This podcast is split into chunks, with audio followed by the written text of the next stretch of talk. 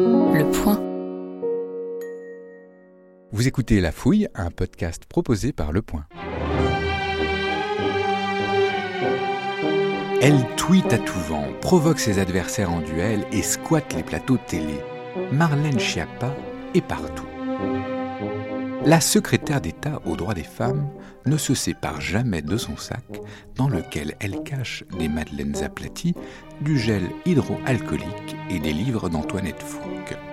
Sans oublier un téléphone qui regorge de secrets d'État et de photos d'endives au jambon. Oh alors attendez, faut que je vérifie avant si c'est décent.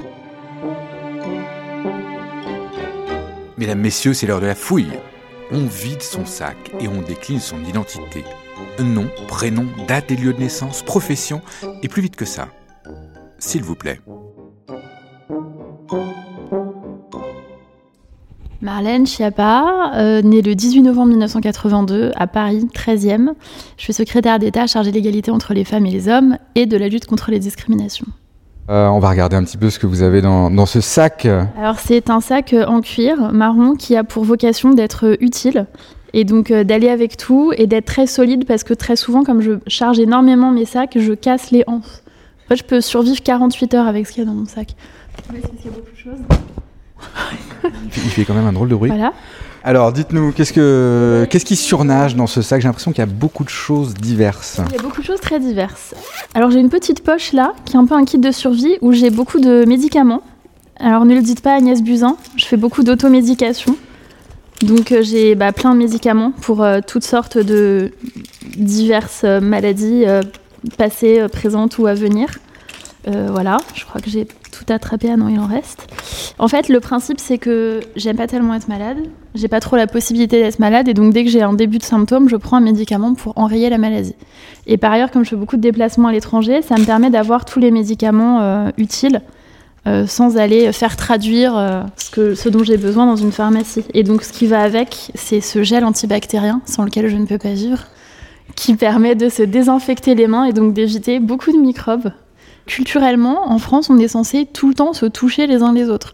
On est censé se faire la bise, se serrer la main, se donner les mains, se tapoter le bras et l'épaule. Et si vous touchez pas les gens, on a l'impression que vous n'êtes pas dans l'empathie. Et moi, j'aime pas tellement euh, qu'on me touche. Et j'ai un peu, euh, ouais, j'ai un peu la phobie quand même des bactéries, des germes, etc. J'aime bien que chacun garde ses germes. Donc, je suis pas fan de faire la bise aux gens, par exemple. Si je peux m'en passer, je m'en passe. Et ni serrer la main. En fait, c'est un non-sens euh, médical de serrer la main à tout le monde toute la journée. Poursuivons cette exploration. Une clémentine. En fait, ça, c'est mon côté mère de famille. J'ai plein de trucs à manger dans mon sac au cas où quelqu'un est faim. Donc, j'ai une clémentine, j'ai une madeleine. J'ai des tic-tac Elle, là. elle a un peu vécu, euh, la Madeleine, quand même, non? Non, ça va, elle est bien. Ouais, elle est aplatie, mais ça se mange quand même. Bon, ça, c'est une crème, ça n'a rien à voir. J'ai mes lunettes, que je mets pas souvent, qui ont vécu, elles, en revanche.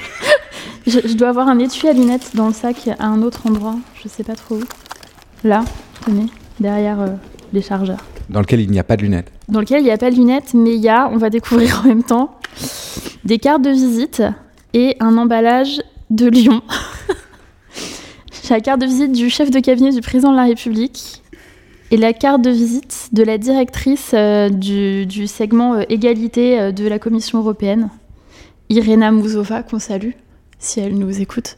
Bien, bien. Et, et je vois que vous avez aussi de la littérature. J'ai de, j'ai de quoi lire parce que j'ai une autre phobie qui est la phobie de l'ennui. Donc j'ai un petit livre là. Alors, racontez-nous. C'est Antoinette Fouque, Il y a deux sexes. Donc, ça parle de, de femmes, hein, sans surprise.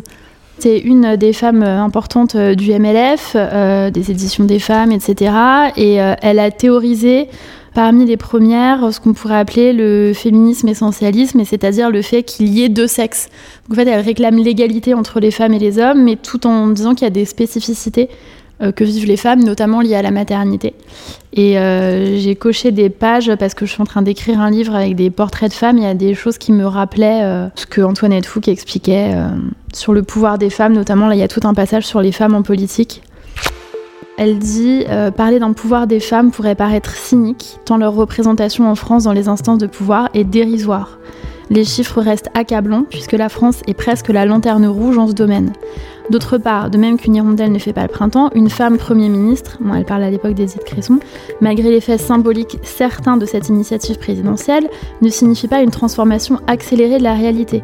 Il n'y a de fait pas plus de femmes dans le gouvernement d'Edith Cresson qu'il n'y en avait dans celui de Michel Rocard, et pas de politique renforcée à l'égard des femmes par le retour à un ministère à part entière pour elles comme en 1981. Et sinon, j'ai autre chose à lire qui est ce numéro du magazine Chute qui s'appelle, euh, le premier numéro, c'est La femme et l'avenir de la tech. Bon, là, je découvre qu'il y a un sujet sur les enfants et les tablettes. Écran et jeunes enfants, que retenir? Ça, ça vous chiffonne? Oui, parce que c'est un gros sujet de culpabilité parentale pour moi, les écrans. J'essaye d'éradiquer, enfin de diminuer la, le temps de consommation euh, d'écran de mes enfants tout en donnant un très mauvais exemple moi-même. Je vois que vous avez votre téléphone là qui est, qui est devant vous. Moi, j'aimerais bien savoir ce que vous avez pris comme, euh, comme dernière photo, par exemple. Je ne prends pas tant de photos. Ah bah, J'ai une photo de ma fille devant les sapins. Et avant, on a pris des photos des endives au jambon. Mais en fait, ça, c'est ma fille aînée qui se moque de moi parce qu'elle me dit que je mets tous mes plats sur Instagram et que c'est ridicule. Euh, et donc, pour se moquer de moi, quand je fais un plat et que je le prends pas en photo, elle fait une petite photo pseudo-artistique. Vous voyez, ça, c'est la dernière endive au jambon que personne n'a voulu terminer avec sa béchamel et sa cuillère. Et ma fille m'a pris quatre photos. Elle m'a dit Tiens, si tu veux pour ton Instagram, tu auras des photos. De façon assez ironique. Et alors, vous mettez quoi sur Instagram? À la base, j'étais censée, j'étais censée faire un Instagram perso. Donc, avec vraiment des choses qui ne soient pas politiques. Mais je mets beaucoup de photos de livres que je lis, de plats, euh, de sorties, de temps familiaux. Mais forcément, je- j'empiète un peu et je mets aussi quelques petites infos politiques. Et vous gérez comment le, le mélange? Et bah, je gère en ayant mis comme baseline Instagram le privé et politique, qui était un vieux slogan féministe des années 70 qui me permet de dire non, non, mais attendez, euh, c'est politique. Cette endive au jambon est très politique.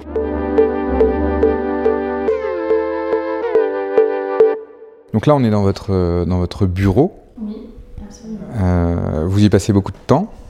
Euh, un peu, mais j'essaye de pas y passer trop de temps. Euh, pendant la campagne présidentielle, les conseillers du président, qui étaient alors candidats, m'avaient dit qu'ils s'étaient basés sur des conseils des conseillers, euh, vous savez, ça fait beaucoup de conseils tout ça, mais de, l'entourage de Barack Obama pendant la présidentielle, qui avait établi des, euh, principes euh, du bon euh, politicien. Et l'un des principes, c'était un bon politicien est le moins de temps possible dans son bureau. À chaque fois que vous êtes dans votre bureau, ça veut dire que vous n'êtes pas au contact des gens. Et votre dernière virée un peu euh, spontanée, euh, impromptue, euh, c'était où? C'était quand? C'était quoi? Bah, très régulièrement. Hier, par exemple, je suis partie, mais je peux pas. Enfin voilà. Après, j'essaye d'avoir, d'aller voir des gens aussi de manière spontanée. J'ai plein de copines qui, à qui je vais parfois rendre visite sur leur lieu de travail. Mais d'ailleurs, quand je venais d'être nommée, je partais euh, parfois un peu en cachette pour euh, manger des sandwichs à l'extérieur.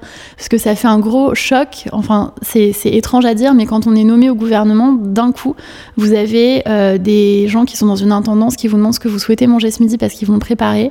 Vous avez un officier de sécurité qui vous suit partout, un conducteur avec une voiture qui vous amène partout où vous voulez aller.